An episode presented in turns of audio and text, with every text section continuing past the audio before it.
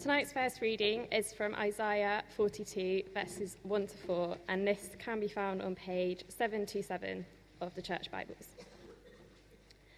Here is my servant, whom I uphold, my chosen one, in whom I delight.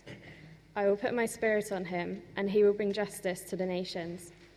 He will not shout or cry out, or raise his voice in the streets.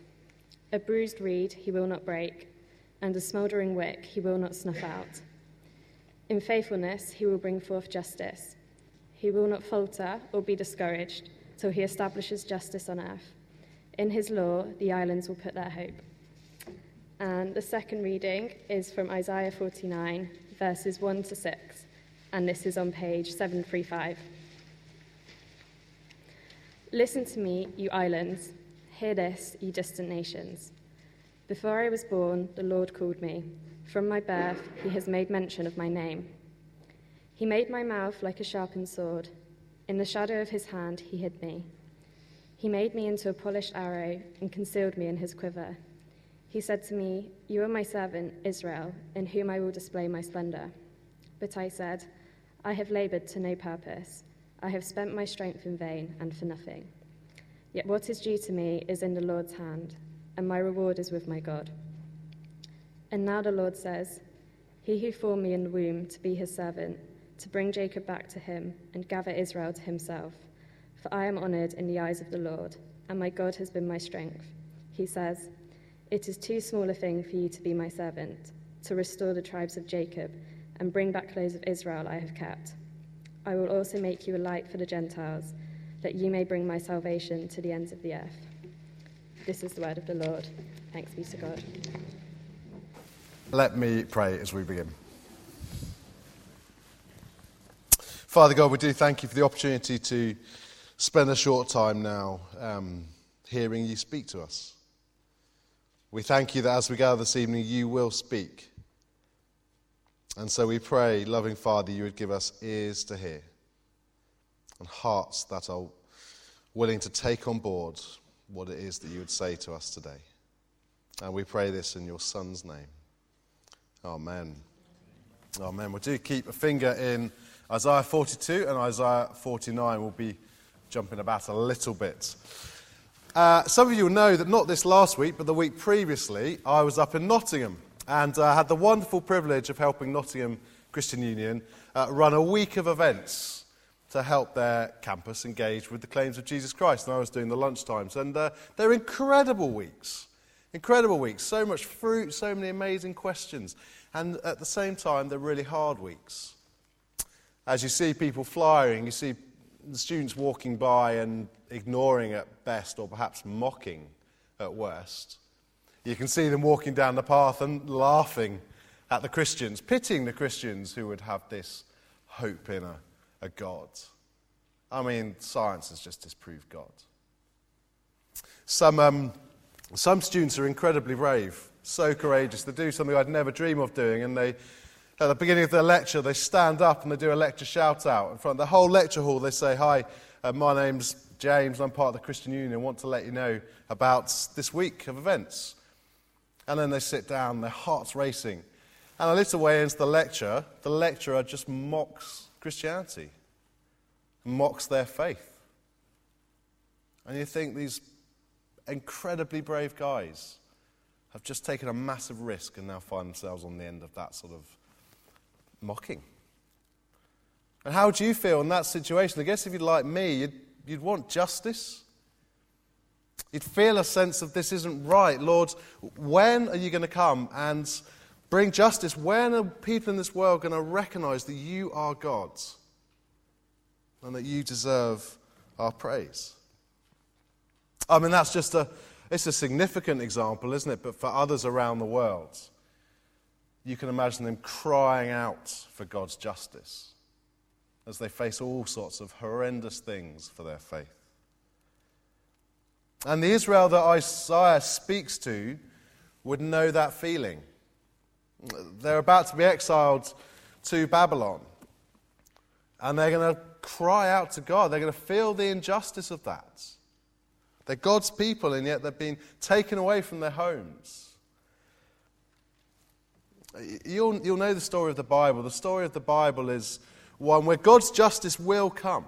It will come eventually, and it will come when God's rule is established. Justice will come when the world is restored to God's design. And our only hope for justice is the saving work of God's. But I guess there's a slight question, isn't there? And it's this is justice really good news? Was it good news for Israel? Well, I think we want to say yes and no. Yes, because we know that one day the Babylonians will face God's justice for what they're about to do to God's people. But no, no, it's not good news for God's people because the thoughtful Israelites would realize that the entire reason they are being exiled to Babylon in the first place is because of their, their sin, their idolatry. They were actually on the receiving end of God's justice. God's justice is good news, and it, well, potentially it's bad news as well, isn't it? And it's bad news because, if we're honest, as we read through the book of Isaiah and we see their idolatry, God's people now are just like God's people then. Yes, we worship different things, but we still worship all sorts of things that aren't God's. Our idolatry is just as present today as it was then. Some of you this evening are perhaps very aware of your failings. Perhaps you've never felt like your faith is particularly strong. It's always felt like you've been clinging on. Put on a great show on a Sunday, but during the week, well, you're not so sure. Our background haunts us. Perhaps our doubts cripple us. We might even wonder whether our struggles disqualify us. See, where will God's justice leave us? Leave you? Isaiah has brought us the point in his uh, prophecy where he's outlined that God's justice will come. He's reminded us that God really does rule. But the next question is how? How will God's justice come? And this week and next week, we're going to look at um, four small passages called the servant songs. And what Isaiah is going to do is going to introduce us to the servant, God's servant who will bring salvation, who will bring justice. Just look at Isaiah 42. Verse 1 I'll put my spirit on him, and he will bring justice to the nations. Verse 3 In faithfulness, he will bring forth justice. He will not falter or be discouraged till he establishes justice on earth. God's servant will come, and when the servant comes, he will bring justice. This is the servant in whom God's people need to put their hope. But actually, we need to realize that, that Isaiah and God's servant have come, have a much wider audience in mind than just God's people. Look at verse 4. He says, in, this, in his law, the islands will put their hope. Uh, the word islands here, it's the coastlands, it's the extremities. What Isaiah, Isaiah is saying is that the servant of God's servant will come for everyone, not just Israel. And you see that, just flick on to 49, verse 6. He says, It's too small a thing for you to be my servant to restore the tribes of Jacob and bring back those of Israel I have kept. I will also make you a light for the Gentiles, that you may bring my salvation to the ends of the excuse me of the earth, the islands, the extremities. This servant of God is going to come for all. And so let's just spend um, a little bit of time this evening just seeing what this servant is like, and you'll be very pleased to know I've only got nine points. So um, we'll rattle through them. What's this servant like? Well, song, servant song number one, Isaiah 42. The servant can truly bring salvation. The uh, beginning where it says, Here in my servant, and more literally, it's this idea of behold, come and see. Come and see my servant. And this invitation to come and see is in direct contrast with what's just happened in chapter 41. So, having been reminded in chapter 40 of the awesome rule of God's, Isaiah invites the idols, the idols themselves that Israel have been worshipping, to try and compete. Come on, you idols, you try and compete with God. You see that invitation 41, verse 23. Uh, sorry, verse 21. Present your case, says the Lord. Set forth your arguments, says Jacob's king. Bring in your idols to tell us what is going to happen. Tell us what the former things were so that we may consider them and know their final outcome. Or declare to us the things to come. Tell us what the future holds. He's issuing a challenge to the idols and those who worship him. But look, verse 24. But you are less than nothing, and your works are utterly worthless. He who chooses you is detestable Strong language, isn't it? Those who choose to worship an idol, Isaiah says, are detestable. And look what he says in verse 28 I, I look, but there is no one, no one among them to give counsel, no one to give answer when I ask them. See, they are all false. Their deeds amount to nothing, their images are but winds and confusion. They're nothing. Absolutely nothing. You see, Isaiah is saying, look, it really does matter who you worship all week, not just who you worship on a Sunday. It really matters. For to live and worship any other idol, Isaiah, Isaiah says that's detestable. So, number one, the servant can truly bring salvation because he's real and true and he's not a worthless idol. Number two, the servant is a servant that God delights in. Look at verse 1. Here is my servant, whom I uphold, my chosen one, in whom I delight. I'll put my spirit on him. This servant's not just any old servant, this is the chosen one of God, the one in whom God's spirit dwells, the one that God delights in. This is a servant that has truly found God's favor and anointing. The servant God delights in. Number three, the servant who is gentle and compassionate. The, the idea of a king or, a, or anyone establishing a rule or reign over the whole earth, I think to us can feel a bit tyrannical, can't it? Like a tyrant, like a, a Robert Mugabe who's willing to trample on anyone and anything in order to establish his power, his authority. And nothing will stand in his way. But God's servant isn't like that. Uh, God's servant is, in fact, completely the opposite. He won't be seen out on the streets, establishing his rule through military might and show of force. You won't see him campaigning aggressively. And when the servant comes, you won't see him trample on anyone. Verse 3 A bruised reed he will not break and a smouldering wick he will not snuff out. It's a wonderful picture, this, and I think it's a wonderful picture because for some of us it really expresses how we feel about our faith, how we feel about ourselves. We feel like a reed that's been battered by life. I know some of you are, are younger here this evening, but those of you who've, who've lived life will perhaps know that. You feel bruised by others bruised by the decisions you've made. And rather than standing tall, we feel, well, we feel crumpled, lifeless, a bruised reed or a smouldering wick. Perhaps we long to be alive with passion to serve Christ, to boldly follow Him, to courageously live, to, to feel on fire for God. And yet, your everyday experience feels more like one of survival. Trying to work out your faith in the, the messiness of life. Living with disappointment of expectations not met, of relationships gone wrong. A bruised reed, a smouldering wick.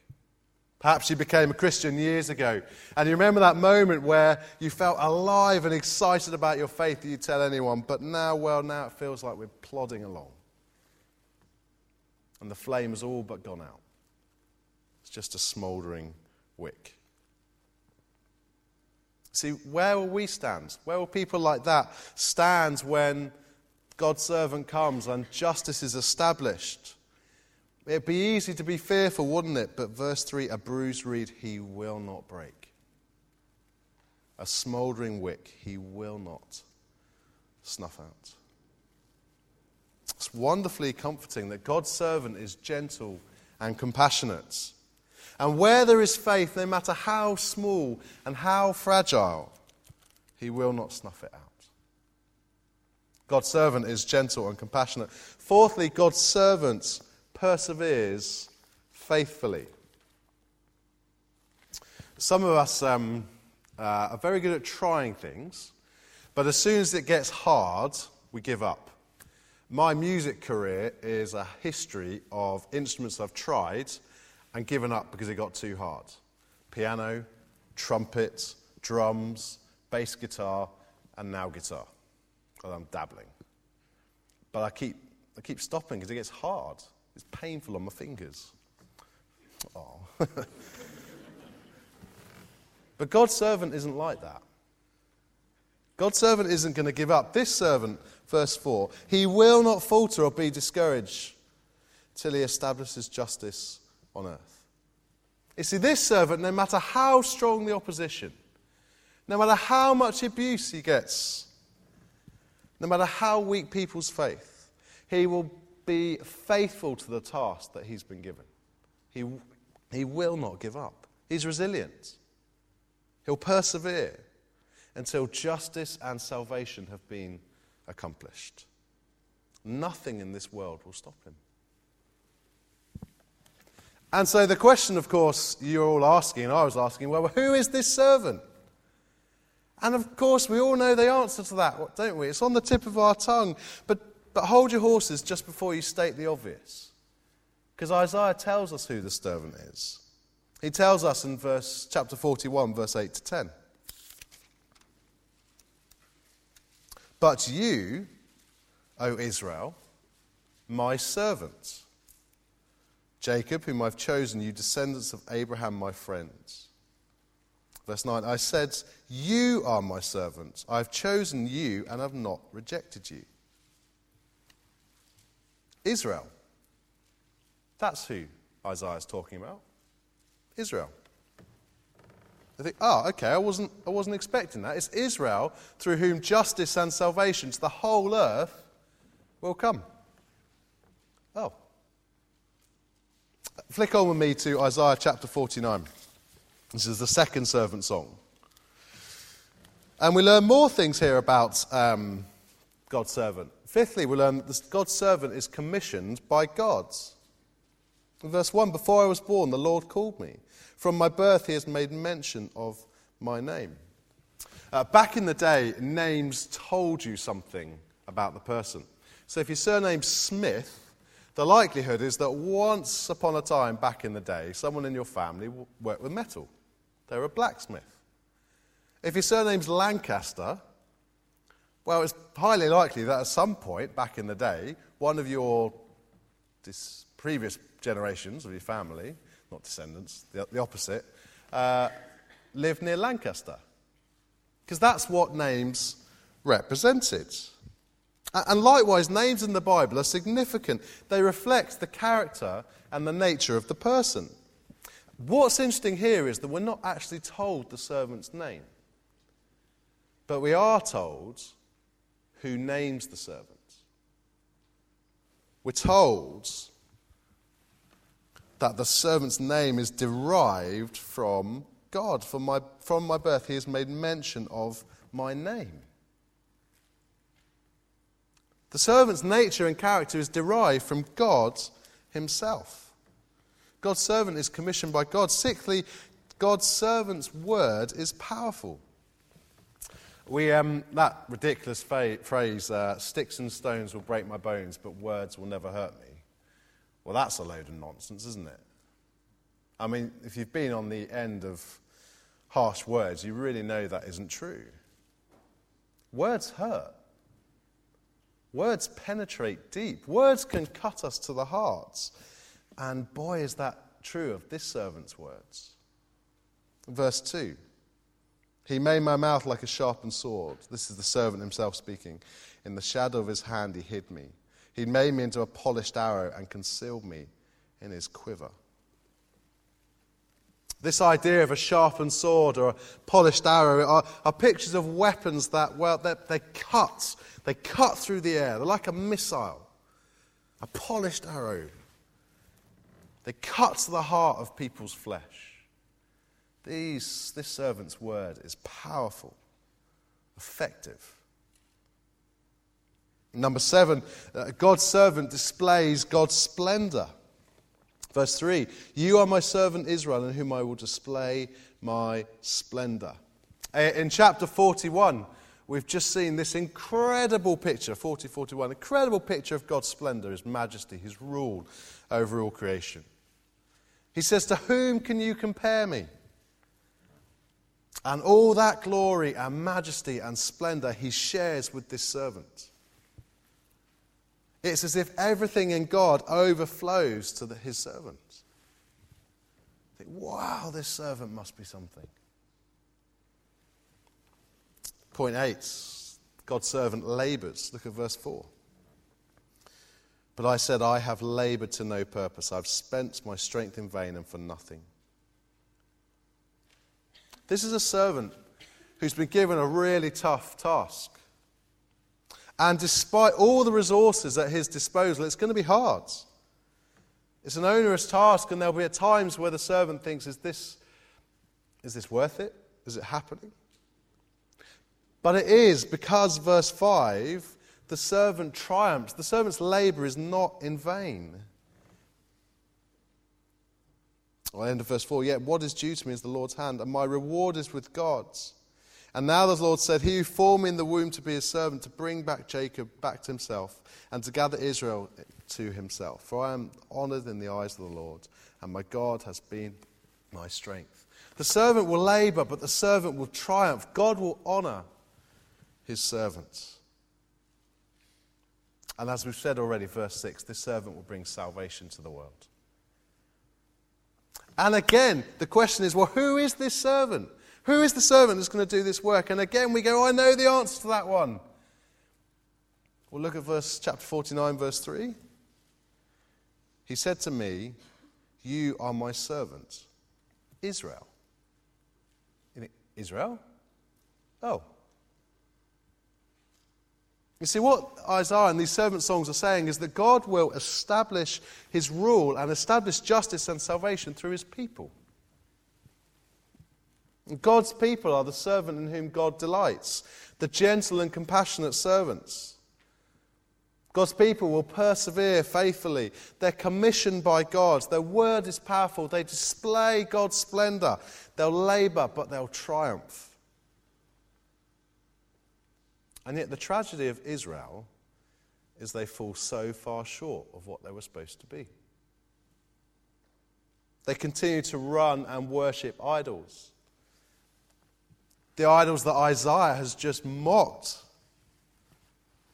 And let's be honest, we're not that different today, are we? Do you think God would delight in us? He knows our hearts. He, he knows our thoughts. He sees the things that no one else sees. The, the idols and the gods that we worship daily, that we think we can worship and get away with.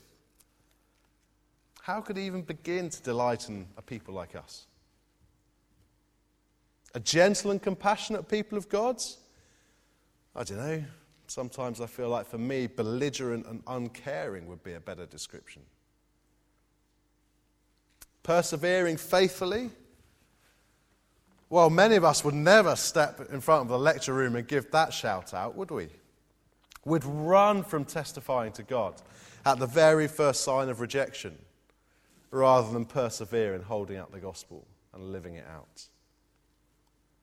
Commissioned by God, well, you probably wouldn't think it from our lives, would you? You'd be forgiven for thinking that God is, if you like, the icing on the cake. He's the, the bit that we sort of fit into life around everything else.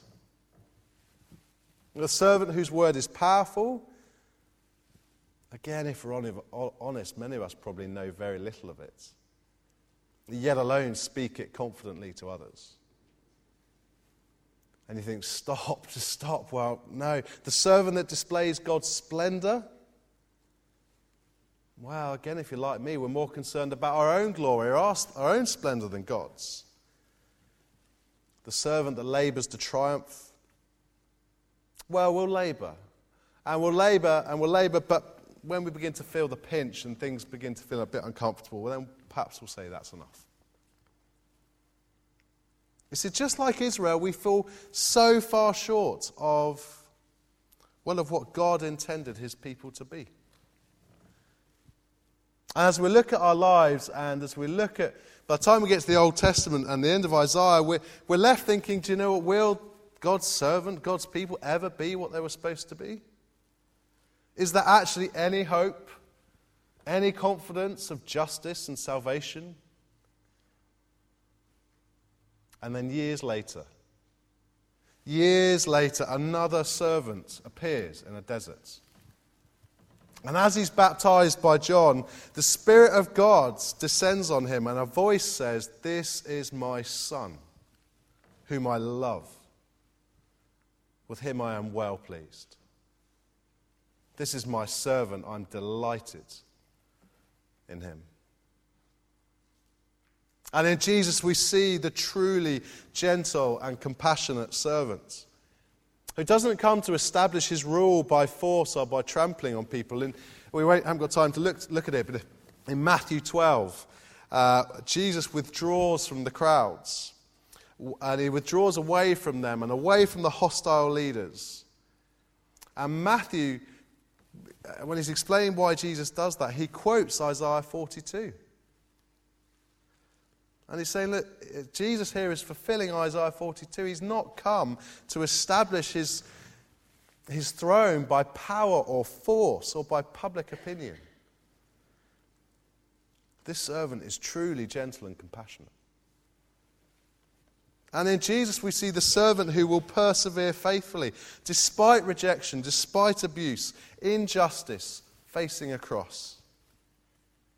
We see the servant whose word was powerful enough to heal, to cast out demons, to change the weather, to raise people from the dead.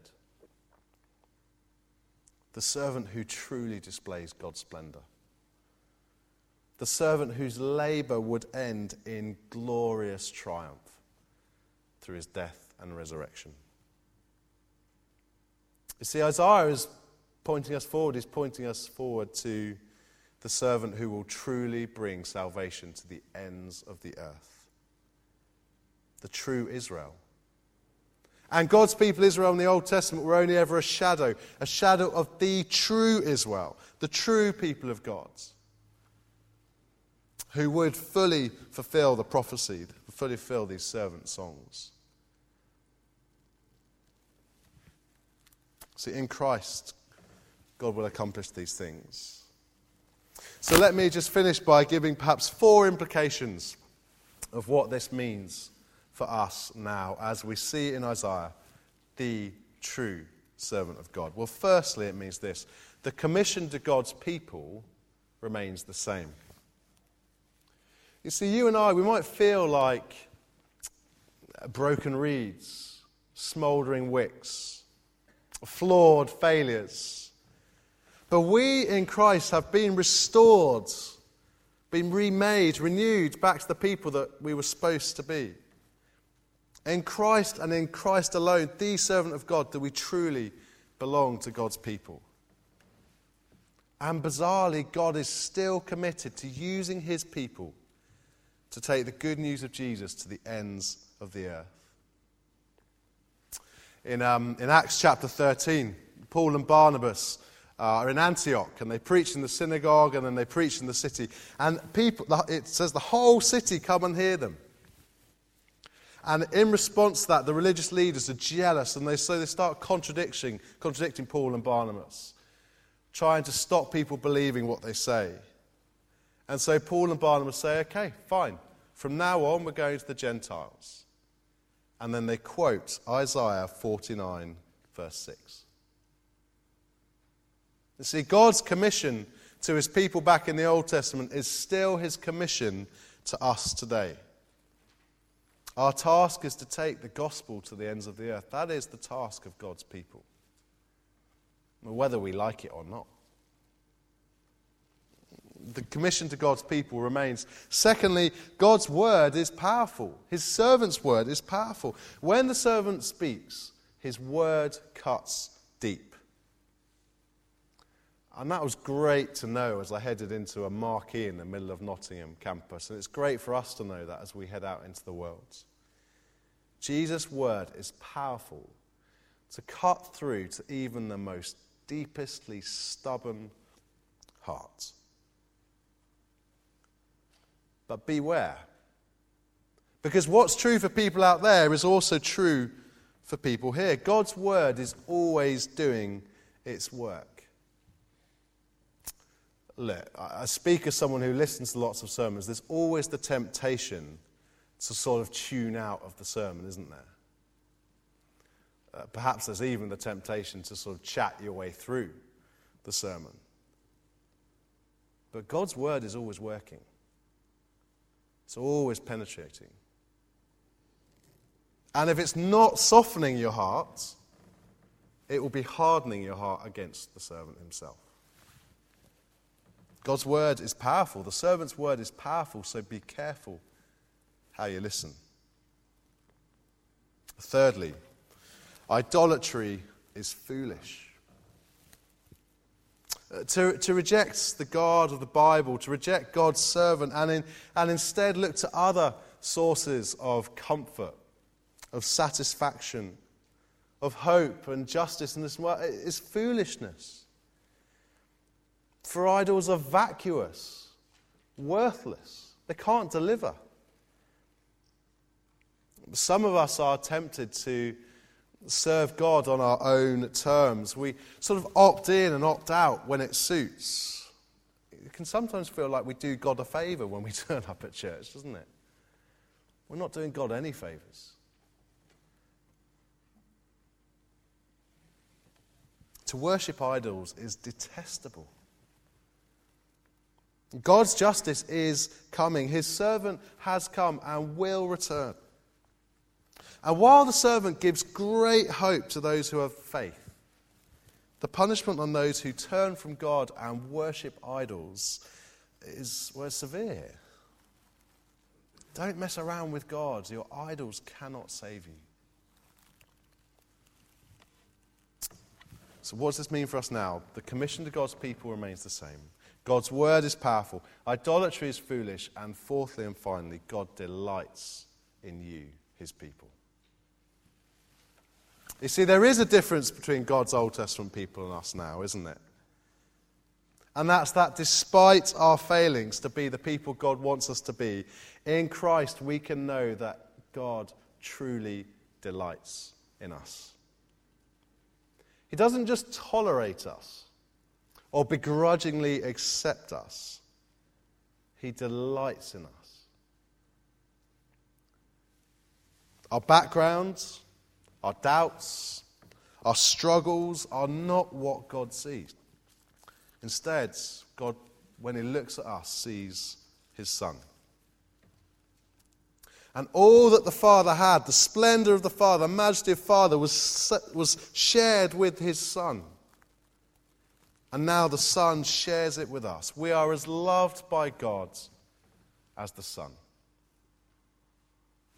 And that is wonderful news, isn't it, for bruised reeds and smouldering wicks. You see, what matters before God is, is not the amount of your faith, but the object of your faith. You might feel like you're clinging on through life's bruising encounters. But in clinging on to Christ, you have everything, and Christ will not let you go. For his rule and justice is not that of a tyrant, it's of a gentle and compassionate and gracious servant.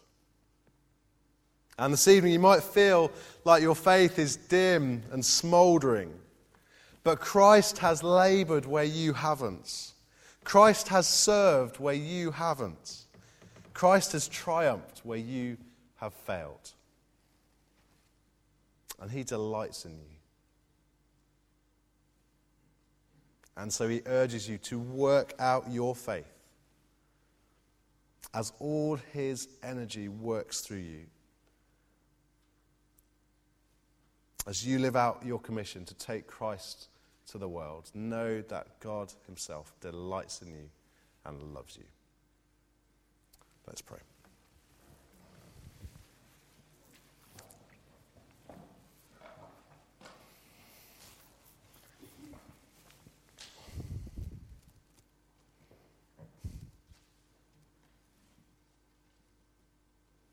Father God, it's all too easy to look at your people in the Old Testament, these people that Isaiah spoke to, and just be so critical of them. And yet we've been reminded this evening that in so many ways we are just like them.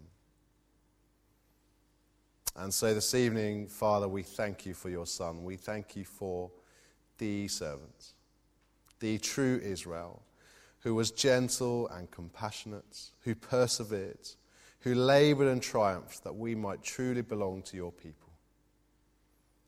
What hope, what comfort.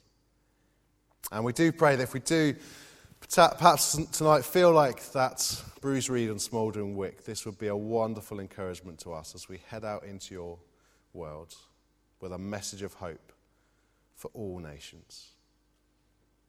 And we pray this in Jesus' name. Amen.